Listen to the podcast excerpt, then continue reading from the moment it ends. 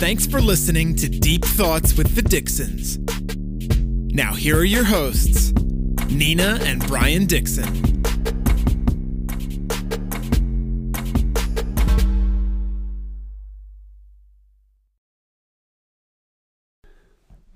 Ladies and gentlemen, welcome back. Keep going. No, I'm good. That's all I had in me right there. We're back Towards with another of the day. episode of Deep Thoughts with the Dixons.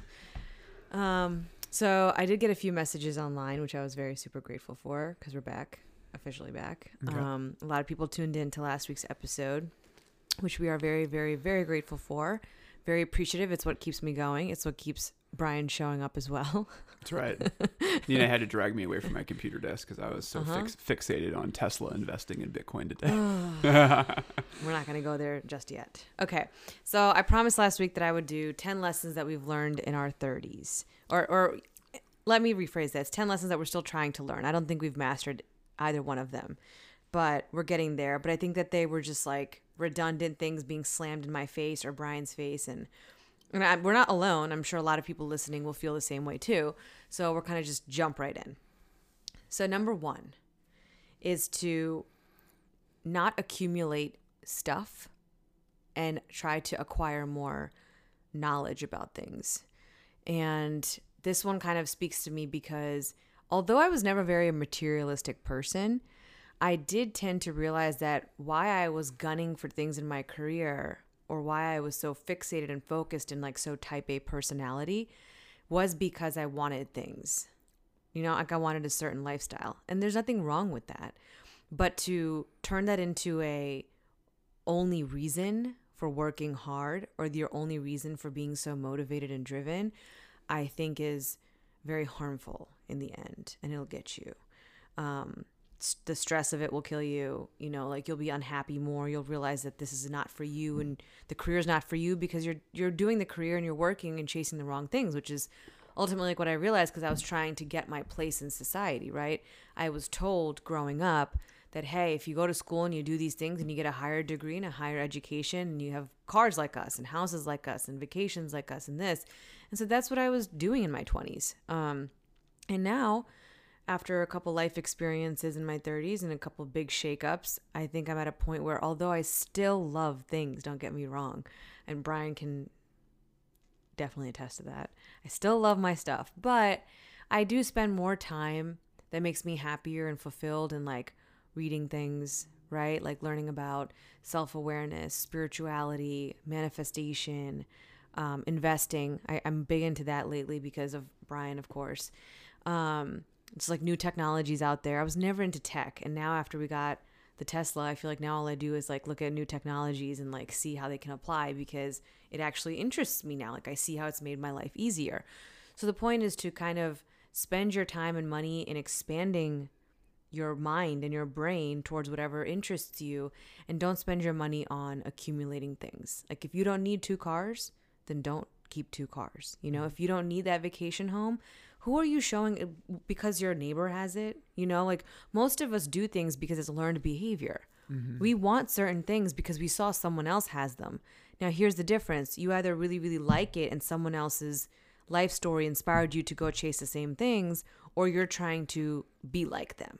And I think there you have to be very self-aware to know the difference between the two. And uh, I just think the minimalistic lifestyle, the minimal way to go, is very helpful in your 20s and 30s. And I wish I knew more of this in my 20s than now. Mm-hmm. Yeah, I agree. We got rid of our car. We didn't even need it anymore. You know, whenever we, uh, We have a car. no, I said we got rid of the second car that we had. Oh yeah, we don't need yeah, it yeah, anymore. yeah. So Well, we actually like we when I started working from home full time. Mhm. Before I would go into the office and Nina would be doing her thing, so we had a necessity to have two separate vehicles. But ever since I went 100% remote with everything, I would say, I mean, I barely drive at all anymore. It so you drive the car 90% of the I was gonna say it's basically my car. It turned into a thing of after. I mean, in March, I didn't have the slightest idea or clue as to like this was gonna go on for this long. I don't know if anybody did, but once like June and July hit, I, we were I was I was pretty confident that this is going to be a long play. You know, the economics and the world and politics are all getting involved. This is going to take some time. So we sold it with the intention of, hey, if we need a second car, we'll just go buy one. What's the mm-hmm. big deal? You know, we want to get rid of this car anyway. Mm-hmm. So in July, we sold it. And I for sure at this point was like, yeah, in the fall, we'll probably need two cars. And I was kind of scoping them out, like which one I wanted, what did I want. And still, I mean, Brian still works from home. I'm still doing things from home. And he literally doesn't, he actually needs an excuse to leave the house these days. Like, I usually drive just to take a break from being in front, at, like at home working all day. So if I want to go out and run an errand or something like that, just get out of the house for a minute. That's usually what I do. But I, it's not like I mean, people don't have in-person meetings right now still. So like if not I forget necessary. something, yeah, if I forget something, he'll like jump up and be like, "I'll go get it. I'll drive. Yeah, I need to get out of the house. I'll go get it."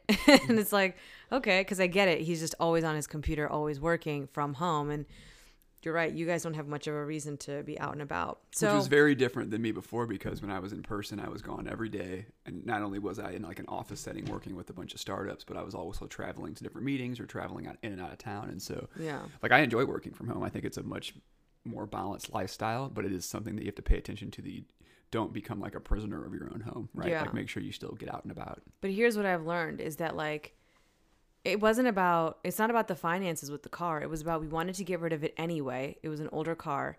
And then two, I'm just realizing that had I not, I'd be still sitting with that car.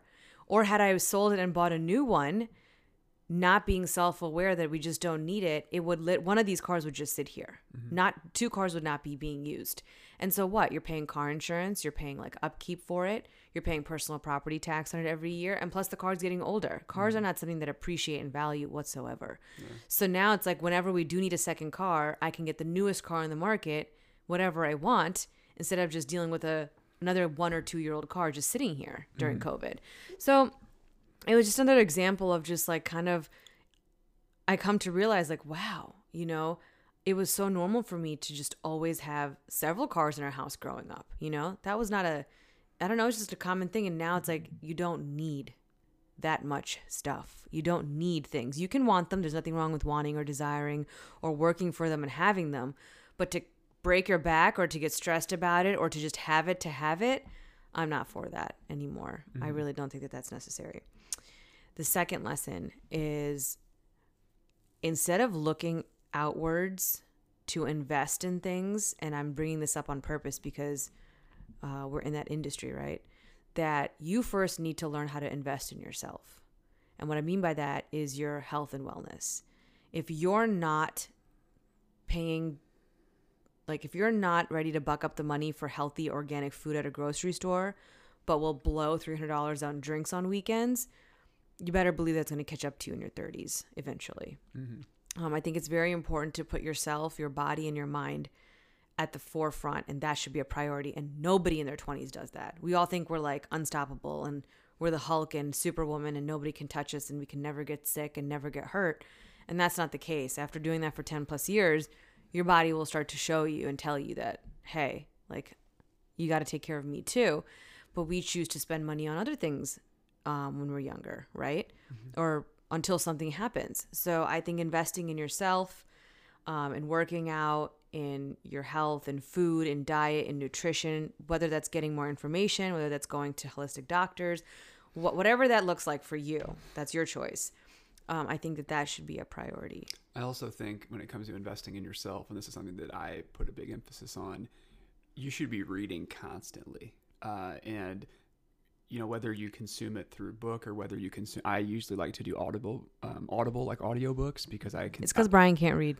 I, I can't read, and it's I feel like I like consume that better. I do really well with audio, um, and I uh, can get through things faster, but still have really good recall on what I read. Versus if I'm just reading it, um, it takes me a little bit longer. I go a little bit slower. But for audio, it just it's programmed in my brain that way. I've been doing it for so many years now. But I mean, I read like a ton of books every year, right? And You listen. I, I excuse me, I listen to, to a ton of books every year, and it's been so valuable. Like there's some weeks where I'll, re- I'll listen to a book a week, you know, and even when working from home, you know, I used to always listen when I was driving, so I wasn't listening to music or anything. I was always listening to books just about things that I thought was interesting and new topics, and I've learned so much and expanded my knowledge so much from doing that.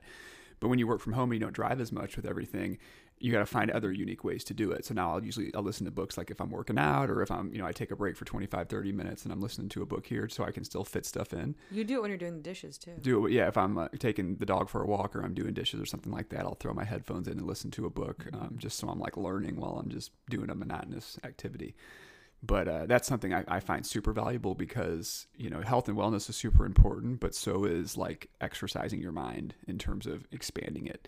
So you know pick some topics that you're interested in consume podcasts or books or youtube videos or whatever um, and just try to get into a routine of doing that because that'll pay dividends over time.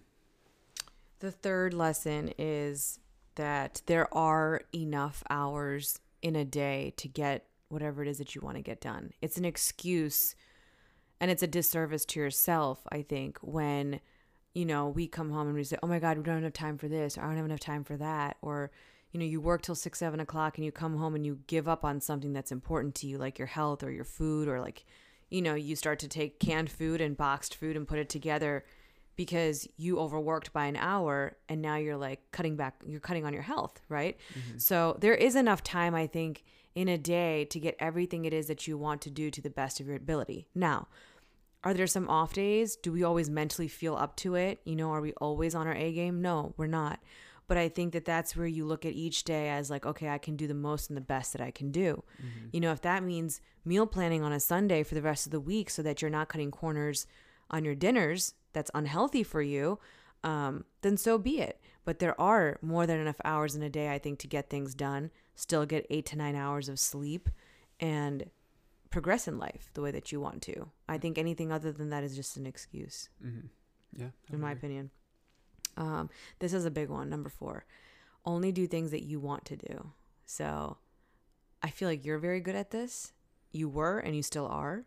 Um, me, I went through like a little bit of a learning thing. Mm-hmm. You know, I was, I got kind of caught up in like listening to what your parents tell you to do and then I did it and then I kind of fluttered around for a second and then I went into like people pleasing mode for a while like what do our families want from us? What are the you know all this expectations. And now I literally only do what I want to do with a lot of respect and love for everyone around me. Don't get me wrong I don't have any bad feelings but I definitely have a line. Like there's a line I won't cross and if I start to feel a little bit uneasy or feel like I'm giving too much or I just don't I'm not in the mood to do something, you mm-hmm. know, I won't do it. Just today, I won't mention it, but just today, I, Brian and I were talking and there was something that came up and I was like, no, I'm not doing it. I mean, it's just that simple. I don't feel like over, I don't feel like spreading myself too thin now for other things and other people. I feel like I'm the focus until I get myself back on track again. But that kind of bleeds into everything, even what I do career wise, podcast wise, clothing line wise, by Dixon wise, what I do with you, how we run our life together. I feel as though it's kind of going into more of a I'm learning to honor myself more without feeling guilty. Mm-hmm. Whereas before, I was very accommodating and giving, but internally, I had a lot of resentment, you know? Mm-hmm. And so I think that we should, people, kids should be taught like to follow your own heart, follow your own intuition follow what it is that you want. And you know what? That fluctuates day to day, week to week, month to month, year to year. We change, we evolve, we have new experiences, which bring up new desires in our heart. Um, things change. And so we have to be able to move with ourselves for ourselves. Mm-hmm. That makes sense. Oh, this is a good one. I don't follow this one. This is one I'm still learning. What Your phone it? is just a distraction.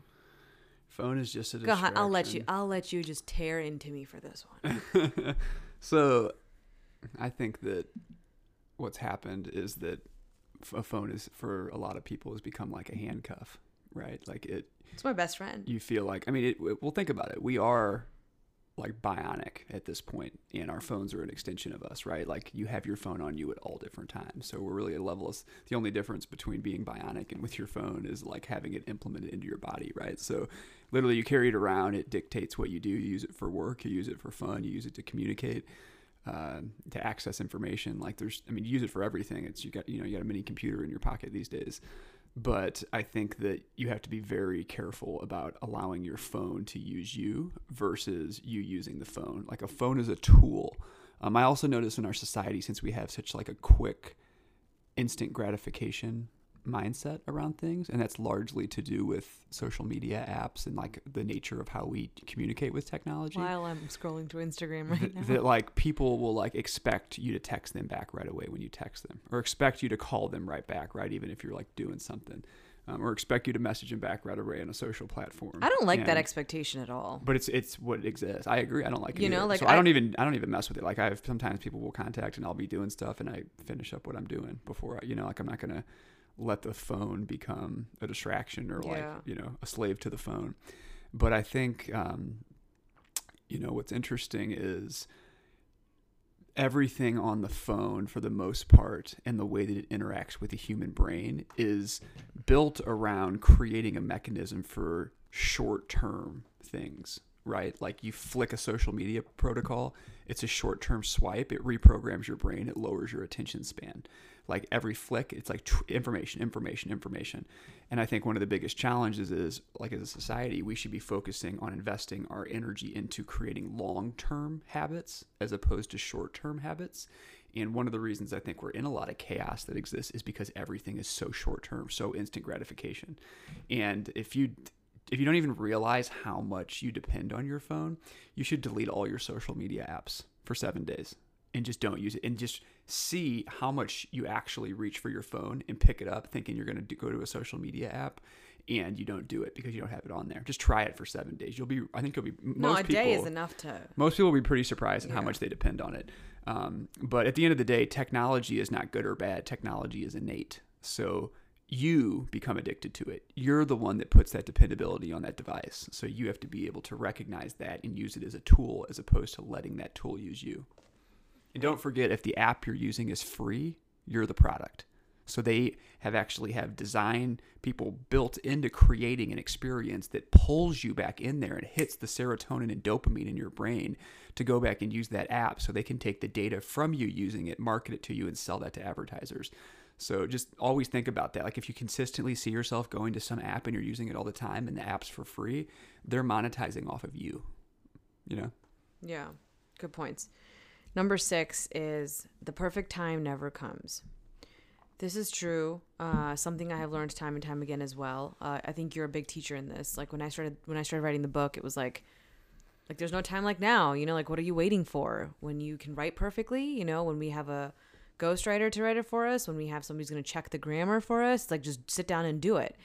And this is so true. When I started to do the, all the Instagram stuff, same concept. I was dragging my feet because I didn't have a perfect looking feed. I didn't have a color theme. I didn't have, you know, photo shoots lined up. And it was just like, just do it. Like, who cares? Just start.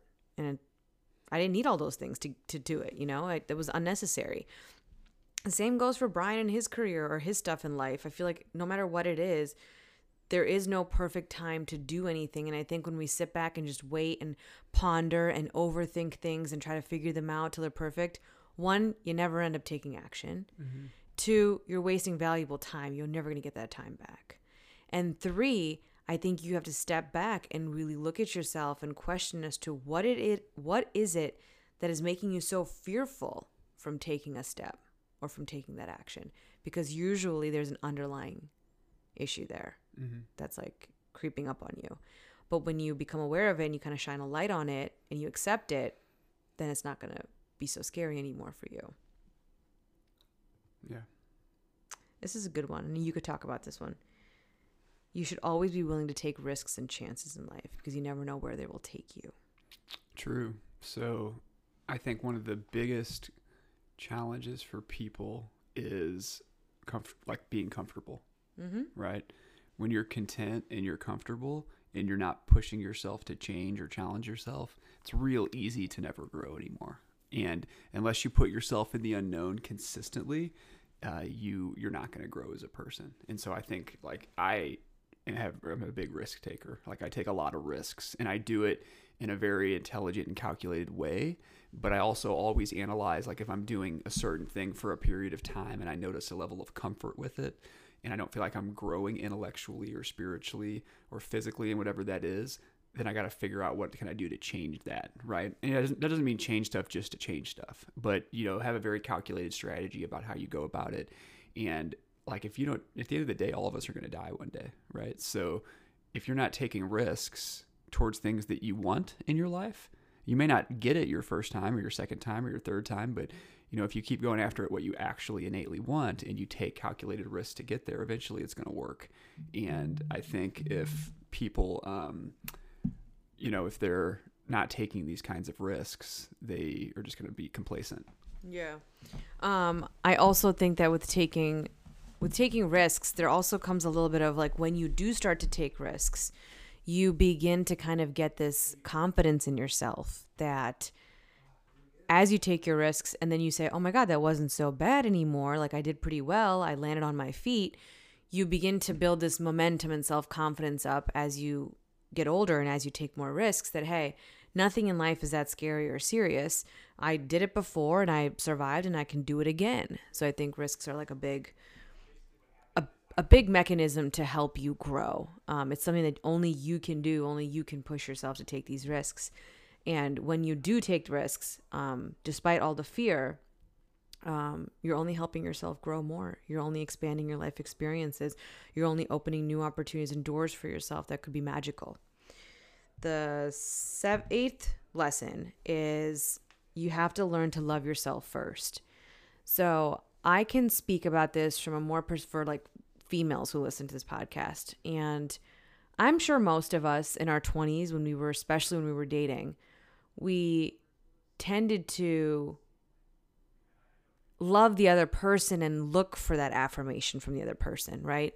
I mean, there's not a lot. There's not a lot of depth in relationships at a young age. You know, it's just like, oh, you're my boyfriend, you're my girlfriend, but you don't really get that deep. At least most of us don't. I'm sure there's people out there who do, but there's no depth. You know, there's no like life experiences. There's no curveballs being thrown at you. There's no tests being thrown at you as a couple.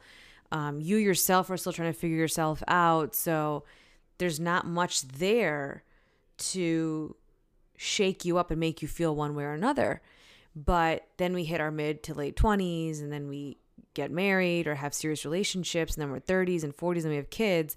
And I think everyone learns this lesson at different times in life. There's nothing wrong with that. But I think the sooner the better if you could just learn that you have to learn to love yourself first. You have to celebrate yourself and your life first. You have to get up and do things for you, not for somebody else. You have to get up in the morning and want to look good and feel good for yourself, not another person. You want to get up and go to the gym and eat right, not for yourself. I'm sorry, not for another person, but for yourself. That's what you want to um, focus on, doing things that show love to you. And I feel as though a lot of us in our 20s spend time doing things so that we get love from other people. Does Yeah. that make sense? Like, oh, let me get a flatter stomach and like a bigger ass in the gym so that guys like me and I can land a guy. Let me do X, Y, Z and, you know, do really, really good in school so that my parents will get me this and they'll approve of me. Let me go Let me let me take a video of myself on Instagram with a very serious face that people think looks good, but it really looks ridiculous. there's just like all these little things that our society has kind of programmed us into that we're doing things to kind of we're looking for that love from other people. We're looking for those likes on Instagram, right? Those likes, those comments and those hearts and all that stuff and I feel as though that that's not the way that's always going to leave you empty. You will always feel empty. And if you think you don't feel empty right now, guarantee in a few years you will. Like it catches up to you mm-hmm. eventually.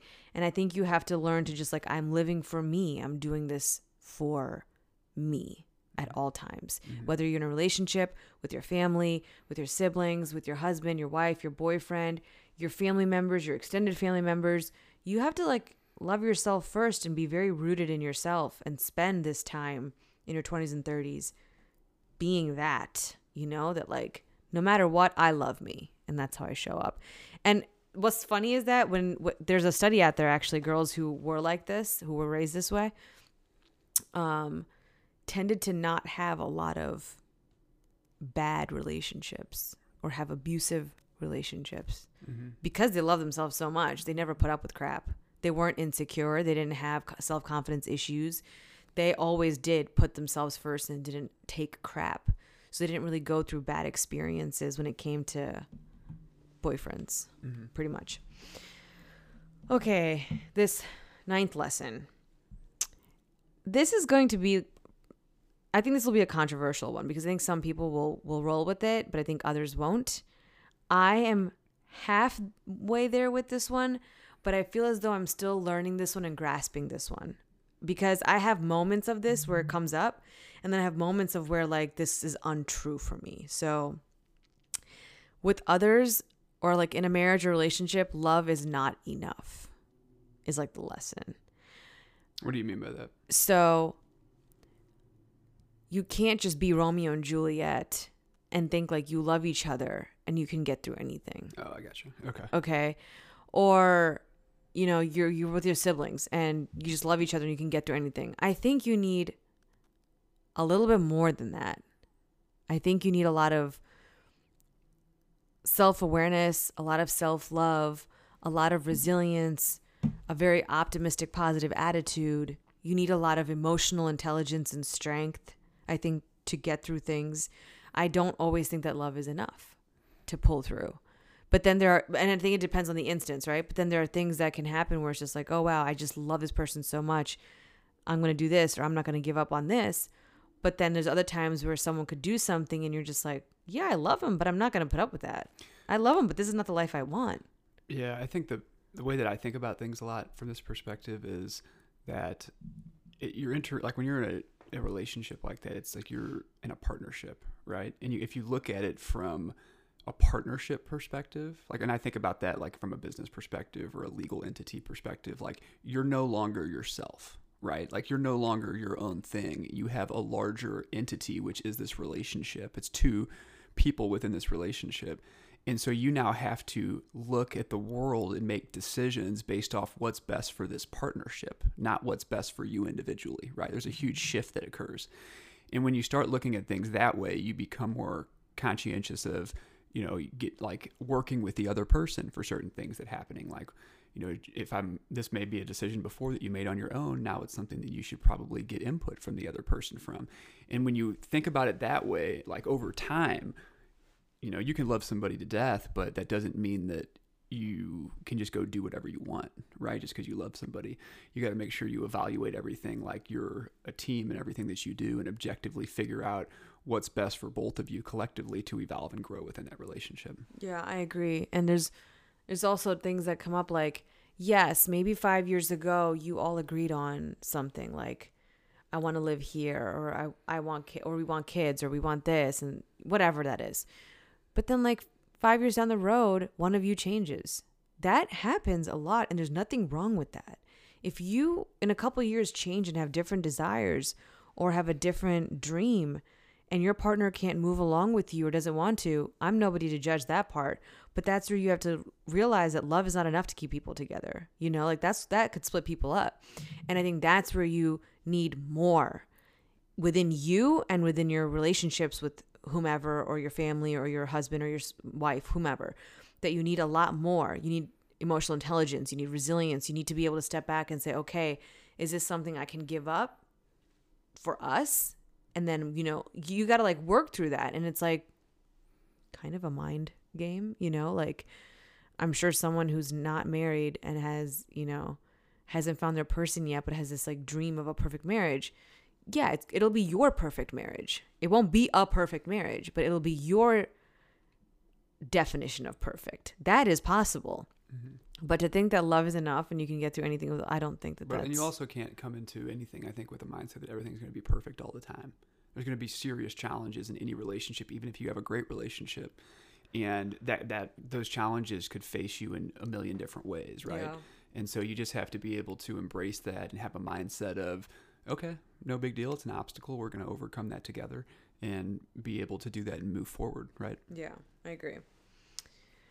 Okay, this is our last one. Uh, learn to break your routine. So I was a big on routine in all of my in my twenties, pretty into like my early thirties too, where it was like get up, five a.m., work out by six, like same protein shakes, same pre workouts, same everything, same workout sneakers for this day, for this day, for this day, and it's just like a routine. Um, and now I have learned that those routines don't serve me. That's not for my highest and best anymore, and I should have been more conscious of my day to day. It worked for a year, it worked for five years, But now as I got older, it's like I should have been evolving and I should have been more conscious of what I'm doing and say, hey, is this working for me? Mm-hmm. Is this still healthy for me? Is this what my body's asking for? Or am I just doing it because I'm in a You, be- cycle? you become on autopilot after yeah, a while. agreed. So I think you should always check and see like, can I make my routine better? Can I add things? Can I take things out? Can I learn something new? You know, if you eat the same freaking salad for lunch all, all the time, change it, please. That's not healthy for you. Um, if you're always drinking the same proteins or the same things, you're using the same products. I mean, everything. Your body gets used to anything. You, your mind gets used to everything. And I think to expand and to grow, uh, you need change. So learn to break your routines. And I also think it's important to note that routines are great. Like routines are how you can build yourself over time. So if you are stuck in a certain kind of routine, um, just change up the thing about the routine. Like for example, I work out like five to six days a week, right? Um, usually in the morning, but like I'll do a routine of something for a period of time. But now I'm getting in a much better habit of like each week, although I'll be like exercising the same types of things, I will switch week by week. So I'm not doing like a dedicated routine for like eight weeks in a row. It's like I'll do the same body parts every week, but I'll do completely different frequency of uh, types of things and sets and reps and all these different things that I'm doing. And that I've noticed when you start doing that, it provides so much change within the routine that you have that your body starts you I can't adapt, right? So you're constantly challenging in different ways. And I think that applies to everything. It's like if you're used to getting up and doing, you know, a certain thing every single morning in, in a certain sequence, shift it around. Go outside and go for a walk one morning and completely throw yourself off your normal programming and then come back in and maybe do that sequence in the evening or something, you know, just flip it around. That's a good point. Try going for a walk for 15 minutes before your workday starts or before you go into the office. Just give that a shot. I actually had done that a few times. You totally took me back to like 2014 here. Um, I was really stressed out at work one year and I just remember doing just this because I was in that like Steve Jobs mentality like wear black all the time, same thing, don't make too many decisions in the morning, like optimize your level. You know what I mean? Like I was just like go, go, go. And I had read, oh man, who's? Maria Forleo, I think it was her name. And she said, I like to shake shit up. I like, she's like a very, she's like a spunky little girl. And she's like, I like to shake shit up. And she said that one day she, she was in a hotel traveling, doing tours. And instead of doing her normal routine before going on stage, she went for a walk outside. And normally she said she's uptight. She doesn't want to miss it. You know, she has to be at backstage and be mic'd at a certain time and all this stuff. And she's like, I just went for a walk.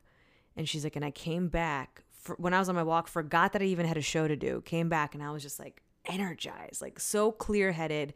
New things came out of her mouth on stage. It was like a very successful show. And so I remember for a while I was on a kick of going for a walk um, before my uh, before I went into the office, and it works. It absolutely works. I think if you get up and do something different, you actually tend to perform better all day. Um, I would do that, but it's like one degrees outside right now, so got to figure out something else to do. But I feel as though even if you had a matcha latte instead of a coffee, you know, or had fruit instead of your toast, or had like made something fancy for yourself in the morning instead of the same old stuff. Just like change things up, um, knowing that one, it's good for your health to do that, and two, it's going to help you mentally throughout the day as well. And it'll teach you to break routine and other things too. I have one last one, and I know a lot of people might not agree with this one, but it's a near and dear one to me. It's something I have been following. I've been trying to do it since I was about 25. I'm 32 now. So I've been trying to do it for a while, and I feel as though I kind of came at a point where the universe just slapped me in the face and said, "Come on, wake up." And it was uh, I had been trying to just like flat out quit drinking, just completely quit. And I never had a drinking problem. Don't get me wrong. Uh, yes, high school, college, law school, absolutely. But I was actually still Not, one. a- not absolutely you had a drinking problem. Absolutely you would just socially. drink. yeah, yeah, yeah, yeah. The Sorry. way you just said that Sorry. made you be like, I didn't have a drinking problem. No, no, well, no. actually, I did in high school, No, no. college. no, I was always the one person in our group of friends, no matter which school I was at, that I was the one who'd be home quicker, could get drunk off the least amount of drinks, and could only handle like once a week. I couldn't go out like Wednesday, Thursday, Friday, Saturday, or like Thirsty Thursday and whatever Friday was, whatever Saturday and Flashy Sunday. Friday. Yeah, I couldn't do all that. Saturday. Never could. It's not in my genes. It's not in my blood. We're not drinkers. It's just how it is. But when you saw me out partying, you wouldn't think that. You couldn't tell.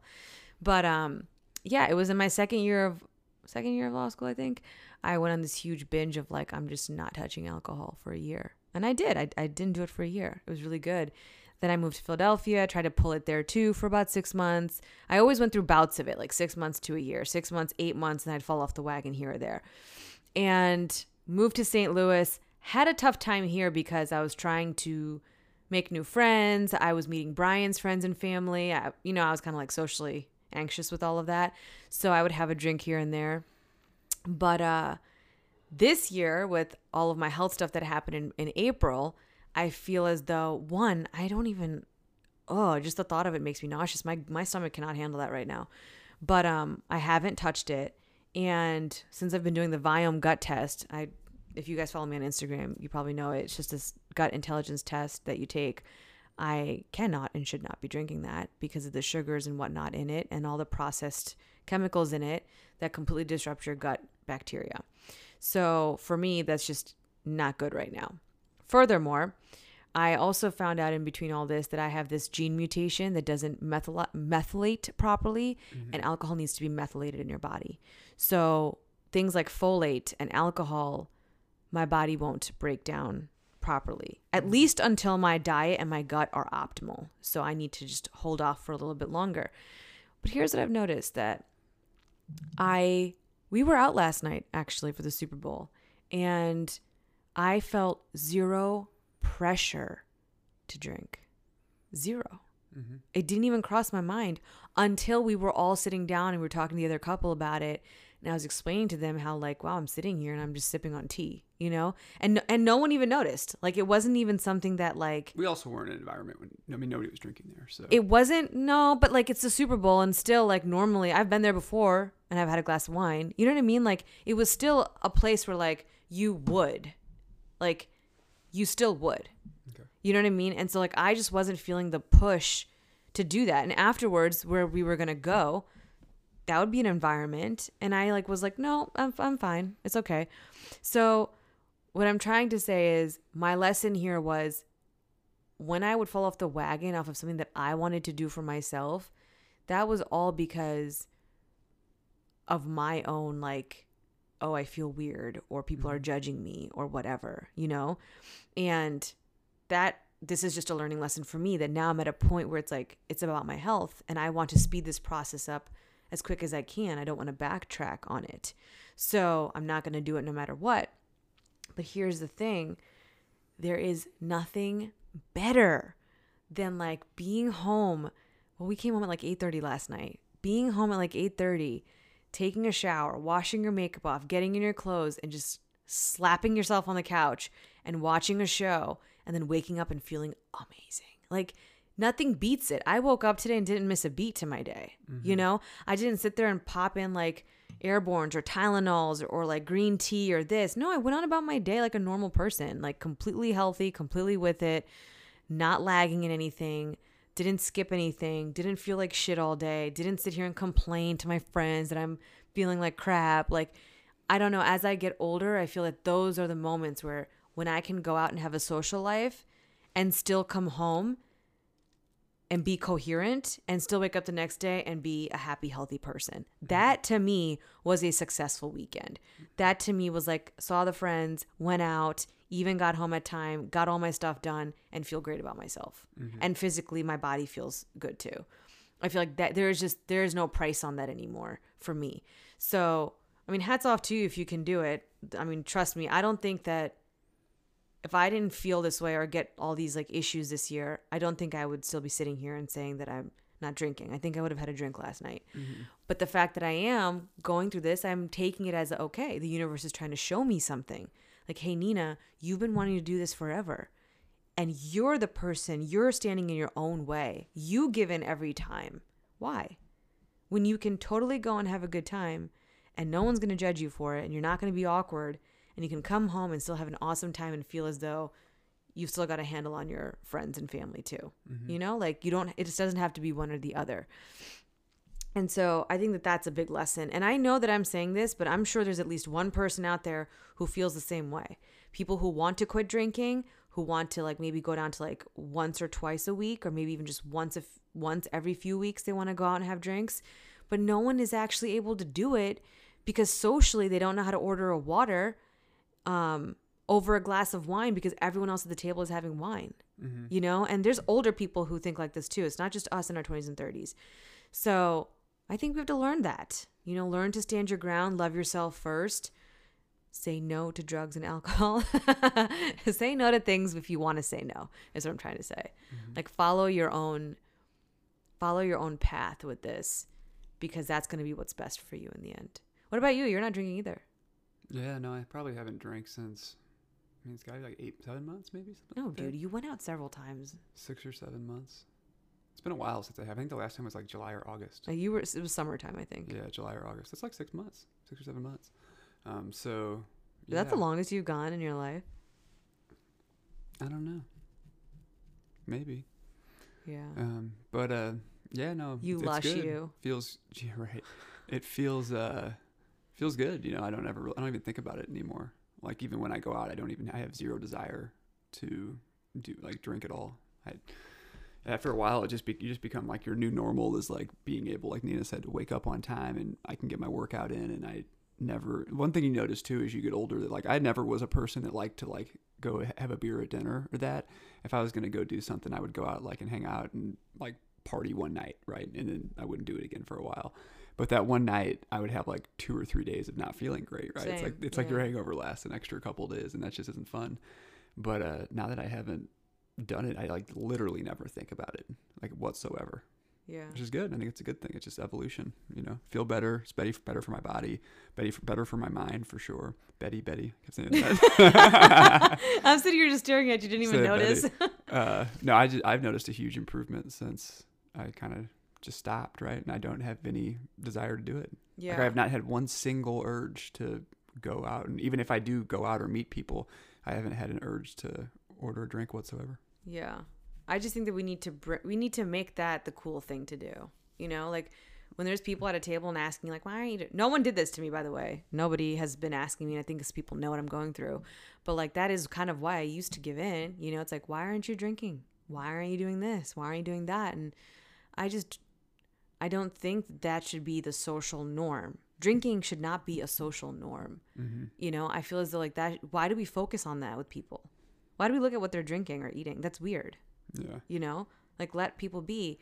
And to those people who are secretly trying to quit or wanting to slow down, do it and do mm-hmm. it for yourself. Like it goes along with the other lessons here. Like love yourself first. Only do what you want to do.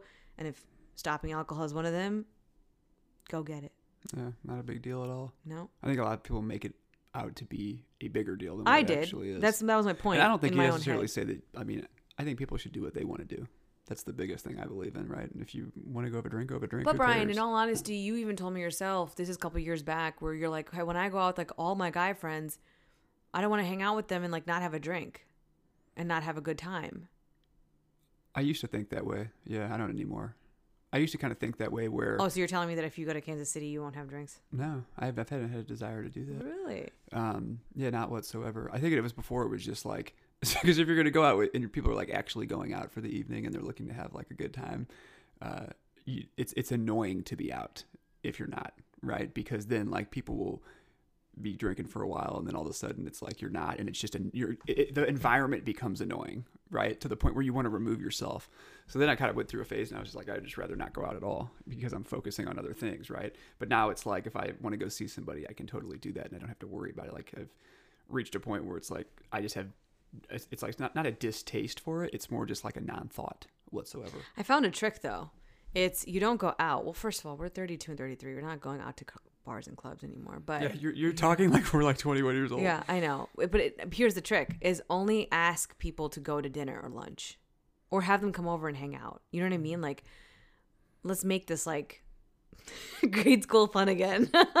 play twister you know, Come play like, twister like you got to go back to like those kinds of days and like get creative here. But um, it's totally doable. I mean, it's definitely doable. But that's all we have for you guys today.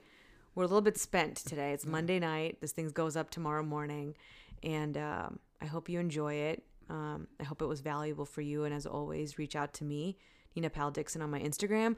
Oh yeah, Brian got rid of his, by the way. So I'm Yeah. sorry, you got girls. You guys can't DM. You can't DM him anymore. God, I can't creep down in the DM, No. but uh, I removed all my social profiles uh, for the time being. So This means I'm single on Instagram. that's right. Nina, like, Nina "Yeah." is ready to rumble. Bring it on. but uh, yeah, so I removed all of my stuff, but you can still contact Nina through her handles. yeah, go on, hoe me out some more right there There you go. Go for it. at Nina Pal Dixon. Nina Powell Dixon. Um, send us your stuff, and I'm also going to be working on updating our website, putting our stuff up there as well this week. Um, there's there's like over 90 comments in the last two months on under our episodes in the website that I have to get to. really? Yeah, I was like looking through them today, and I was like, Jesus. So for all of you guys who are doing that, thank you so much. I appreciate it. Um, they were all really kind words. I didn't really come across anything mean, surprisingly. You never know. If So- there's one in there though, I'm not approving it. It's probably me. Just so you know. Probably me, just to see if you caught there's it. a mean comment on our website, I'm not approving it. Uh, it was probably me talking shit about myself, and so you can go and look at it and be like, Brian, somebody really doesn't like you. That wasn't even funny. All right, guys, we'll see you next week. Thank you so much. Thanks a lot.